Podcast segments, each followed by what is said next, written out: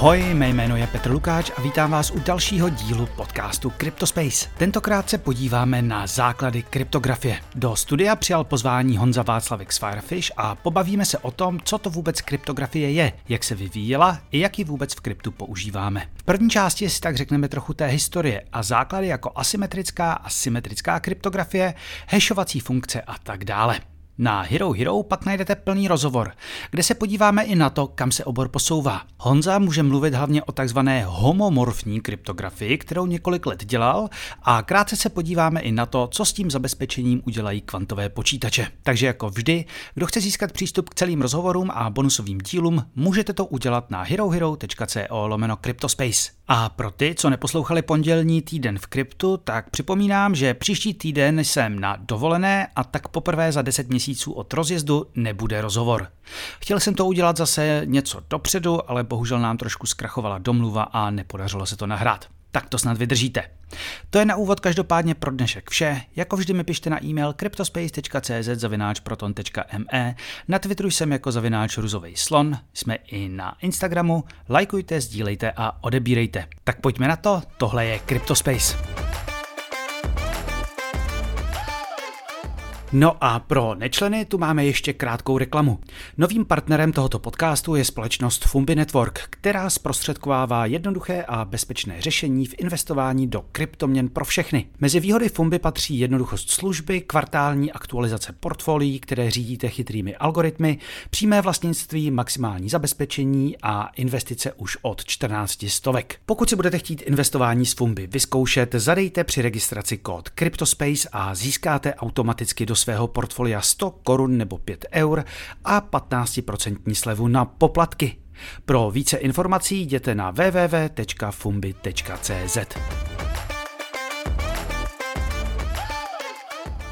Ahoj Honzo, já tě vítám u nás podcastu. Ahoj Petře, díky za pozvání. A ty vlastně děláš něco, čemu se říká kryptografie. Ehm, my tady máme podcast, který se jmenuje Krypto, je to o kryptoměnách, takže eh, očividně už podle názvu to je nějakým způsobem propojený. Co je to vůbec kryptografie? Tak kryptografie by se dalo říct, že obor, který se zabývá Bo, historicky se zabýval šifrováním zpráv, v dnešní době ale už to jsou další věci, a, ale ta tajná informace se pořád drží. Dneska jde o to, že chceš, sk- chceš skrýt něco, něco tajného, něco citlivého, ale zároveň docílit nějakého výsledku, něco spočítat a podobně. Někomu předat informaci. Někomu předat informaci. Takže si pod tím můžu představit nějaký jako šifrování zpráv někdy ve Francii v 17. století, když uh, psali nějaký zprávy holubům na packu. Jo? Nebo... Určitě, ale dá se, dá se jít v té historii ještě uh, kdy, dál. Kdy jsou první, kdy jsou první co znamenaný využití kryptografie? Třeba, nevím jak vy, ale my jsme se třeba na, na Gimplu učili o uh, otrocích někde ve před dvěma tisíci lety a, a víc, kterým se třeba holili hlavy a tetovali se jim zprávy eh, na hlavy, nechávali se zarůstat, takže... To, to byly to jako někde v Římě, jo? Nebo? Myslím, si, že, myslím si, že jo. je tam nějaká známá šifra z té doby třeba? Jo, co je třeba takový znám, nebo známější, tak eh, má to název Cezarova šifra. Eh, těžko mhm. říct, jestli to teda skutečně pochází od Cezara, ale, ale traduje se, že ano. A to je takový jednoduchý šifrovací systém, kdy ty každé písmenko posuneš vlastně v abecedě o tři pozice doprava. Mm. To zní jako nějaký tajný jazyk eh, holek ze střední školy. Jo, asi používá se to i dodnes, do, asi v různých takových soutěžích, možná na táborech a podobně. jasně, jasně. Jak se to vlastně, jak se ta kryptografie vyvíjela? Tak eh, dlouhou dobu šlo čistě o to šifrování. Mm-hmm. To bylo až do, řekl bych, 70. let minulého, minulého mm-hmm. století. A změnila a, se nějak v té době? Asi, asi pouze jako komplikovanější a komplikovanější schémata. Jo, dalo by se říct. Pak se měnila i tím, že uh, že vlastně se používaly uh, stroje na to šifrování, že mm-hmm. na začátku asi všechno bylo pomocí tušky a papíru, ale, ale později třeba i začali používat nějaké stroje, jako třeba za druhé světové války Enigma, tak mm-hmm. asi nejznámější, nejznámější já stroj. Se, já se přiznám, že vím, že, jako, že existovalo něco jako Enigma, ale moc, moc nevím, jak, jak to fungovalo. Popiš nám to možná. to nevím, jestli jsem úplně nejlepší člověk. To tak nějak jako stručně šlo o, o stroj, který měl uh, nějakou klávesnici, kde člověk zakládal tu zprávu, kterou chtěl zašifrovat a v tom stroji bylo několik rotorů, které, které mm-hmm. propojovaly ta písmenka, různě se otáčely, takže vznikala velká spousta kombinací a potom se rozsvěcovaly na konci světýlka, eh, jak se každé písmenko za, zašifruje. Um, já si myslím, že hlavně díky té druhé světové se dostala ta kryptografie nějakým způsobem do toho širšího povědomí, že jo? protože prostě uh, o té Enigmě bylo několik filmů a všichni a vlastně uh, jedním jako z hlavních úkolů prostě bylo rozluštit šifry té, té protistrany a všichni ti uh, předchůdci Jamesa Bonda z druhé světové se snažili získat ten klíč.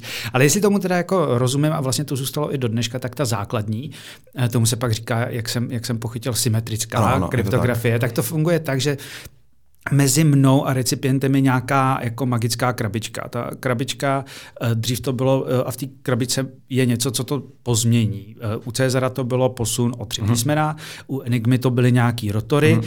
ale na, na konci je vlastně recipient, který znáte, jak ta magická krabička funguje, mm-hmm. po případě má taky, a je schopný si to přehodit zpátky. Jo, uh, takhle to bylo historicky, to je, jak se ptal, jak se ta kryptografie mm-hmm. vyvíjí, tak historicky byl i tou tajnou, tajnou věcí byla i ta samotná krabička, nějaký ten stroj nebo mechanismus, který převáděl ten text na tu, na tu šifru. Mm-hmm. A to už v poslední době ne, neplatí, že dneska už ten standard je takový, že ta krabička je známá i nějakému třetímu pozorovateli nebo útočníkovi. Mm-hmm. A co je tajné, tak je jenom ten klíč, který my, tak, takzvaný klíč, který my, my, my sdílíme mm-hmm. a nikdo jiný by ho neměl vědět. Jasně. Proto se to nazývá i symetrická kryptografie, kde oba máme stejný klíč. Symetrická, asymetrická, k tomu se, k mm-hmm. tomu se hned dostaneme. Když uh, ještě se podíváme obecně na tu kryptografii, kde dneska vlastně je? Kde se s ní setkáváme? Na spoustě míst, možná i kde by člověk třeba neřekl, ale nejznámější asi nebo nejběžněji na, na internetu, komunikaci na internetu, na brouzdání, certifikáty webových stránek a podobně. Dále třeba v, v kryptoměnách, tak eh, nám to ještě asi přijde řeč, nebo kdykoliv nějaké platby a podobně. Čistě teoreticky tedy jaká, jakýkoliv dnešní elektronický styk nebo jaká, jakékoliv fungování by mělo být nějakým způsobem zašifrované. Bylo by to fajn. Je to tak určitě. nebo není? Bohužel to tak není, ale, ale posouvá se to dál a, a víc a víc služeb už eh, kryptografie nějakým způsobem používá. Jasně. Ona to je možná blbá otázka vlastně, ale co společného mají kryptoměny a kryptografie? Dá se to říct nějak jednoduše, aby to dávalo smysl? Tak společného asi, asi, asi to, že, že kryptoměny, kryptoměny nějakým způsobem kryptografii používají. Často, často to lidi, často to lidi uh, zaměňují nebo mají představu, že kryptografie spíš dneska už, už jsou známější ty kryptoměny než samotná ta kryptografie.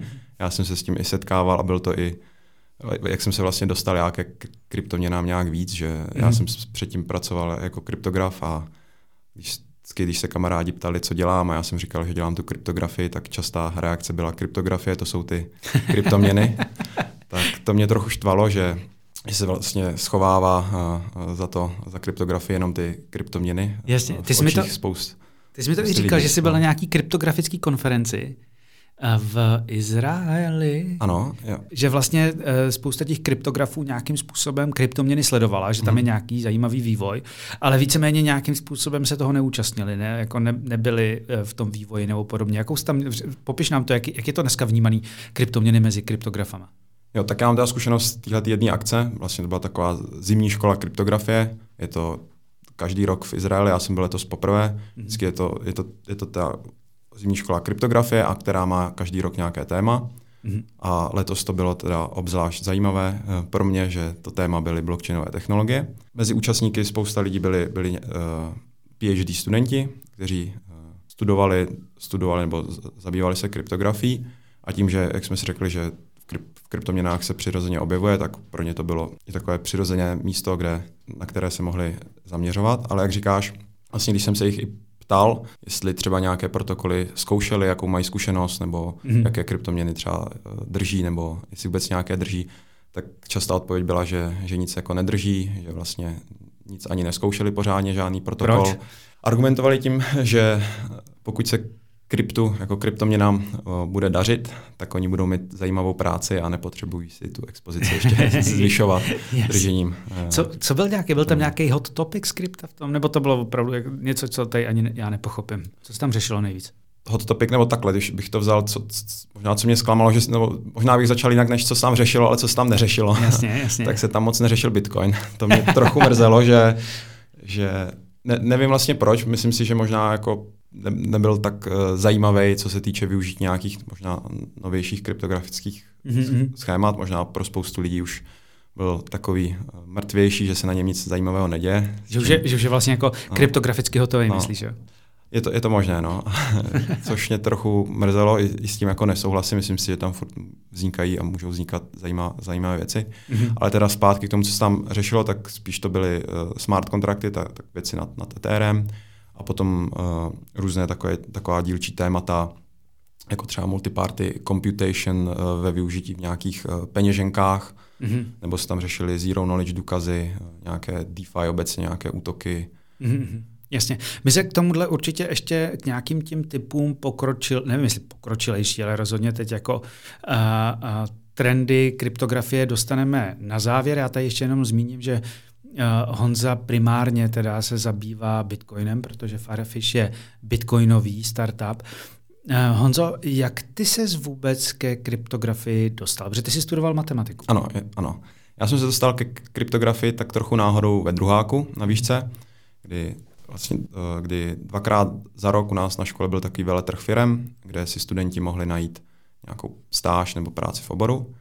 A ve druháku jsem se rozhodl, že, že to zkusím a přišel jsem tam, ale většina, většina těch nabídek cílila na, buď na programátory nebo na studenty finanční matematiky, nějakého pojišťovnictví nebo statistiky. Ty jsi dělal jakou matematiku? Já, já jsem se v té době, v té době jsem, já, to jsem byl ještě na bakaláři a byla to obecná matematika, mm-hmm. takže ještě nezaměřená, takže toho tam pro mě eh, z tohohle moc nebylo, ale narazil jsem tam na stánek, eh, který inzeroval pozici nebo hledal nějakého stážistu na postkvantovou kryptografii a v jejich požadavcích jediné, co bylo, tak eh, zajímal někdo, kdo má znalost matematiky. Tak to jsem bral, že to je jediná možnost na tom veletrhu, na kterou zacílit a naštěstí se zadařilo a takhle jsem se dostal, dostal ke kryptografii. Já se, já se tady chci zeptat, co to je, jenom abych tam popsal, co je postkvantová kryptografie, no. ale mám to, mám to potom napsaný na závěr, takže k tomu se asi ještě dostaneme, ať, ať úplně neodbíháme. Ale byla to dost velká náhoda, já jsem v té době se o kryptografii nějak jako nezajímal, ani jsem nevěděl moc o té klasické, na to, že to je postkvantové, mm-hmm. tak mě i překvapilo, že... Co, to nemůžeš si říct, co to bylo za firmu, že? Asi můžu, no, jmenovalo se to tehdy Gemalto, dneska se to jmenuje Thales. Jasně. Moc lidí, když jsem to vždycky říkal, tak to neznalo. Já Thales to... znám, ale nemám to spojený moc s kryptografií, no. přiznám se. Ale dá se kryptografie studovat? Tak kdyby nějaký posluchač se rozhodl, že teda jako z ní bude kryptograf. Dá se studovat, eh, minimálně vím, že se dá studovat eh, na Matfizu, kde jsem, kde jsem byl já. Dá se hmm. studovat už normálně od, od bakaláře, tam na to celý studijní program a myslím si, že je docela populární. Hmm. Že... Řeší se tam krypto? Měny? Tady to musím, tady to musím na nějaký způsob vždycky ještě zacílit. Kryptoměny, jo, jo. ano. Nevím jak teď, ale eh, třeba ty tři, čtyři roky zpátky, co jsem tam ještě byl, tak, tak o tom moc nevím, že by se to řešilo, mm-hmm. že by tam byly nějaké předměty nebo, nebo vyloženě zaměření. Mm-hmm. Pojďme se podívat na tu kryptografii v krypt. My už jsme nějaký to základní rozdělení asi naznačili. Mm-hmm. A to je ta symetrická a asymetrická. Ano. Mohl bys nám to ještě jednou schrnout, co je symetrická a jaký je ten rozdíl oproti asymetrické? Jo, tak ta symetrická kryptografie je něco, co tady bylo vlastně dlouhou dobu, až někdy do těch 70. let minulého století. A jde o to, že my dva, kdybychom si chtěli posílat nějakou zašifrovanou zprávu, tak musíme znát stejný, stejný klíč, mm-hmm. který si třeba do té doby jsme si museli dopředu nějakým způsobem vyměnit. Jasně, já prostě... třeba se potkat, vyměnit se, nebo si ho nevím, jo. poslat. Nebo... Já prostě musím ale... vědět jako u Cezara, že musím všechno posunout o tři písmena vedle. Jo, třeba tak ten Cezar to je skvělý příklad, že ta trojka by byl ten klíč, že víme, že já vím, že to mám posunout o tři doprava, když to budu šifrovat, ty víš, že to máš zpátky posunout o tři doleva, když to budeš dešifrovat. To je ta symetrická? to je ta, to, je ta, to je ta symetrická a někdy v těch 70. letech minulého století přišel pojem i takzvané asymetrické kryptografie. Někdy se to i nazývá kryptografie s veřejným klíčem, mm-hmm. kde tam nejsou dva stejné klíče, je tam jeden privátní nebo někdy i nazývaný soukromý klíč a z něho je odvozený veřejný klíč. Private key, public key, každý, kdo trošku ano, rozumí Bitcoinu, tak jo, to znáš, jo? Jo, je to tak. A tady to funguje trochu jinak. Tady to funguje, že kdyby kdybychom si my dva chtěli poslat nějakou zašifrovanou zprávu, tak eh, já na začátku nazdílím ten svůj veřejný klíč, můžu ti ho poslat nebo ho můžu dát k sobě na stránku. Mm-hmm. Když ty, ty ho budeš vědět, tak eh, a budeš mi chtít poslat zašifrovanou zprávu, tak ty můžeš použít ten, jenom ten veřejný, ten můj veřejný klíč, pomocí něho zašifruješ tu zprávu, mm-hmm. tu zprávu mi pošleš a já jako jediný vlastník toho příslušného privátního klíče k tomuto konkrétnímu veřejnému to můžu zpátky dešifrovat. Jo, takže se dá vlastně, jsou dva klíče. Jedním se dá šifrovat, ale pouze, pouze pomocí toho privátního se dá dešifrovat. Ano, ano, je to tak. Je to tak. A když jsme se to zase porovnali třeba s tou symetrickou kryptografií, tak uh, konkrétně třeba v tom šifrování, tak ta asymetrická bude méně, méně efektivní, takže co se v praxi potom dělá, že se ta asymetrická použije jenom na to, aby, my, aby, abychom se domluvili na nějakém společném klíči mm-hmm. a potom budeme už zprávy dál šifrovat tou, tou symetrickou. Mm-hmm. Takže tady si vlastně pomůžeš tou asymetrickou na to, aby my jsme si domluvili nějaký klíč a potom mm-hmm. jsme mohli pokračovat Jasně. tou symetrickou. Mm-hmm. Jak jsou tyto kryptografie, nebo jak je ta asymetrická kryptografie vlastně uplatněná u Bitcoinu? Protože dneska se budeme bavit, uh, omlouvám se posluchačům, kteří uh, chtěli něco jiného, ale dneska se budeme bavit primárně o Bitcoinu. Tak, no. A myslím si, že spousta těch pojmů bude, bude přesahy, nebo jasně, bude obecnější, jasně, že to jasně, nebude jasně. nic specifického vyloženě. Tak, ale Bitcoin, pro Bitcoin, ale pokud bude nějaké příklady... Hoďme to dneska, hoďme to dneska na Bitcoin. Jasně. Asymetrická jo, kryptografie jo, jo. a Bitcoin. Jasně. Tak to, co my jsme teďka zmínili, tak eh, bylo šifrování, mm-hmm. ale ty pomocí té asymetrické kryptografie můžeš docílit i jiných věcí. A to, co se používá v Bitcoinu, tak jsou takzvané digitální podpisy. Mm-hmm. Co, to je, co to je digitální podpis? Protože myslím si, že spousta lidí, eh, kteří Bitcoin používá, o něm v životě neslyšela, bohužel. Tak eh, digitální podpis, já si to představuji jako takovou lepší, lepší variantu toho klasického podpisu, ale Aha. v digitálním světě.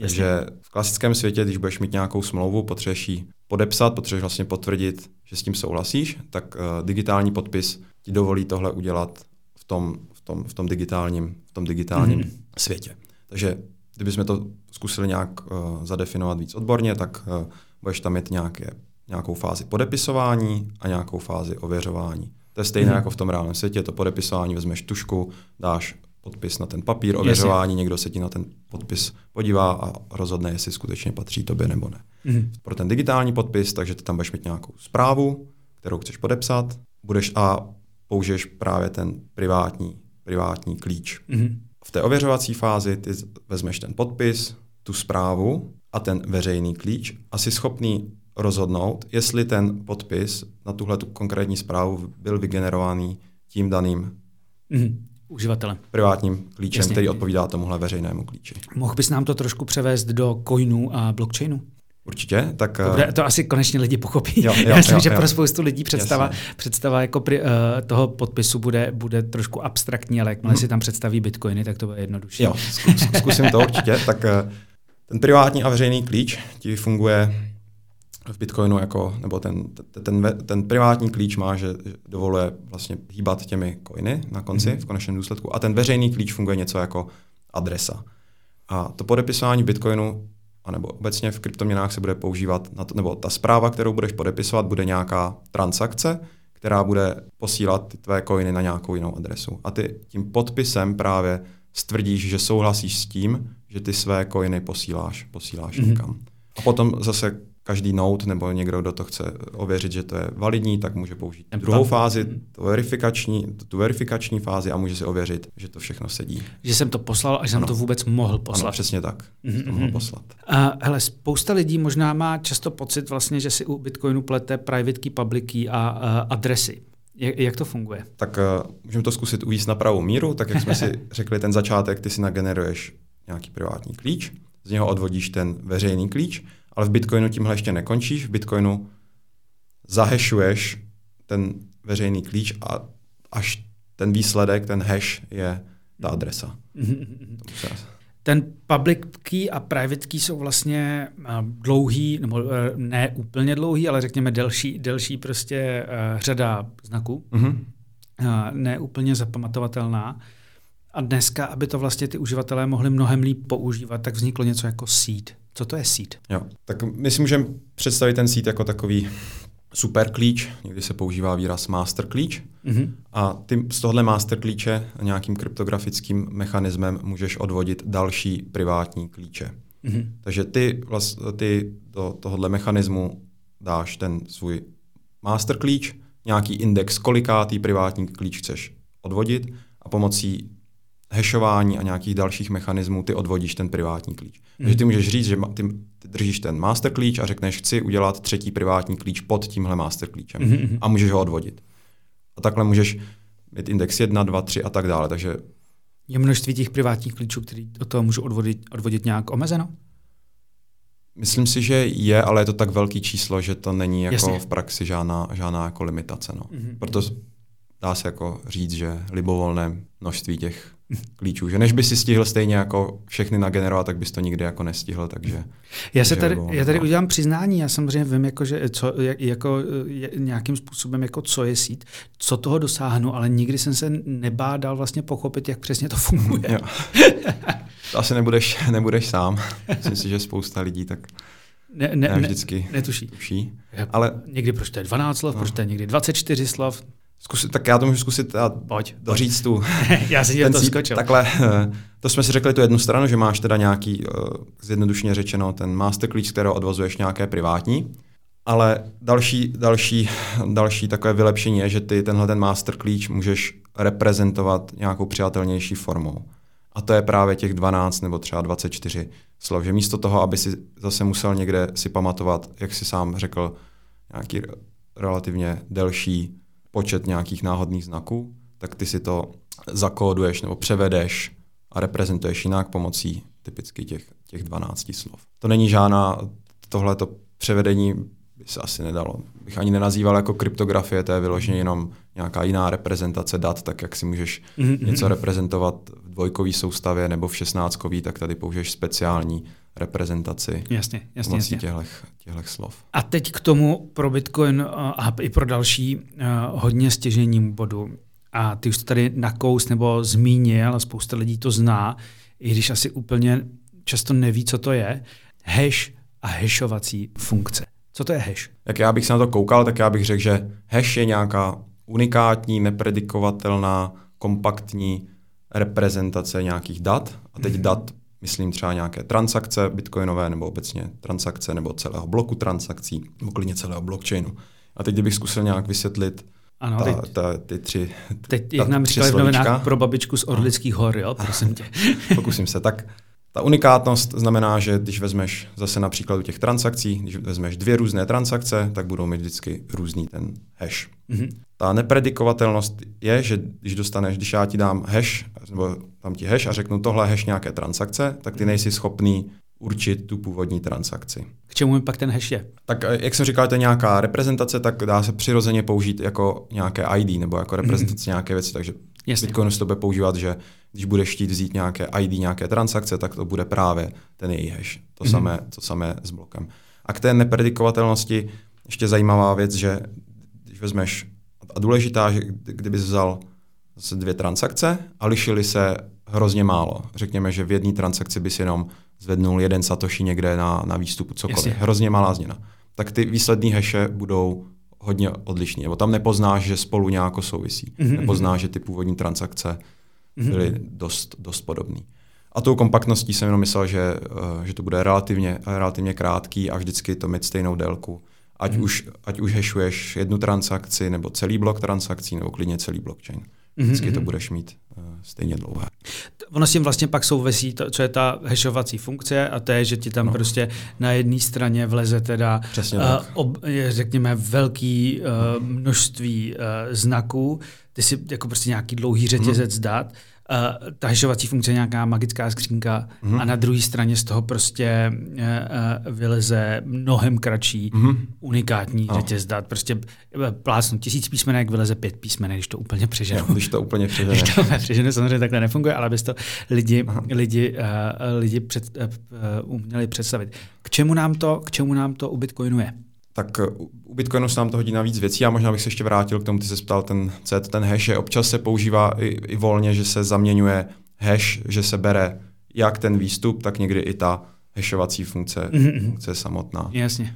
U Bitcoinu se to používá na víc místech, jak už jsme naznačili, tak hash používáš eh, jako ID, ID třeba transakce nebo bloku. Potom, jak jsme si zmínili, tak eh, hashování používáš i při odvozování těch privátních klíčů třeba z toho seedu. Dále se dá použít vyloženě na úrovni nějakého sk- skriptovacího jazyka Bitcoinu, chceš tvořit nějaké podmínky, jak, eh, jak utratit eh, nějaké složitější podmínky, jak třeba utratit bitcoiny, to se pak využívá dál třeba v Lightningu. To je asi tak, co mě teďka Jasně, jasně. z hlavy, z hlavy A napadlo. ty jsi sám zmínil, vlastně to se, takhle se dá verifikovat vlastně ten blockchain, protože když je jeden jako uh, ty hashe se liší i při sebe menší změně vlastně mm-hmm. roz, uh, stavu ano. toho blockchainu. Mm-hmm. Um, jak se využívá třeba při těžbě? Tak uh, při těžbě hraje zásadní roli a využívá se tak, že ty, abys vytěžil nějaký blok, tak musíš najít, jak si použiju ten tvůj skvělý příklad s tou krabičkou, tak ty musíš najít nějaký vstup, musíš najít vstup do téhle krabičky, aby ten výstup, ten hash měl nějakou speciální podobu. Mm-hmm. A tím, jak jsme si řekli, že to je nepredikovatelné, že neumíš spočítat z toho hashe zpátky ten vstup do té krabičky, mm-hmm. tak tobě ty, ty, ty neumíš tuhle úlohu vyřešit lépe, než že budeš zkoušet spát do té krabičky jeden vstup za druhým a, a testovat, jestli ten výstup splňuje mm-hmm. nebo má nějakou tu speciální vlastnost. Jak, jak dlouhý ten řetězec těch, eh, těch eh, znaků je na vstupu do té hešovací funkce u Bitcoinu? Tak u těžby tam, eh, pokud se nepletu, tak neřeknu ti číslo, můžu ti říct, co, co to je, strkáš tam, strkáš tam celý, celý blok. Jasně. Strkáš tam celý blok. Ale vlastně v rámci toho bloku máš nějakou proměnu, kterou právě měníš a tím měníš celý ten vstup do té hashovací, hashovací mm-hmm. funkce. Takže ty vlastně zkoušíš modifikovat ten blok, dokud ten jeho výsledný hash nemá tu konkrétní. konkrétní. Uh, všechny ty stroje se prostě snaží typnout ten správný řetězec dat, který tam jde, aby jim mhm. vyšlo, mm-hmm. vyšlo těch jo, pár jo, písmenek, jo, přesně, písmenek na no. závěr. Snaží se, no, snaží se do toho bloku dát ten správný, nikdo neví dopředu, jaký to bude, ale ten správný parametr, který by vlastně vedl k tomu, že ten výsledný hash bude mít tu danou podobu. Tak to byl Honza Václavek z Firefish a základy kryptografie u Bitcoinu. Pokud vás zajímá to, kam se obor posouvá, jak zjednodušeně funguje například Full Homomorphic Encryption, nebo jak je to s těmi kvantovými počítači, celý díl najdete na herohero.co lomeno Cryptospace. Za mě je to každopádně pro tentokrát vše. Doufám, že se vám i tento díl líbil a budu se těšit za 14 dní. Naschledanou.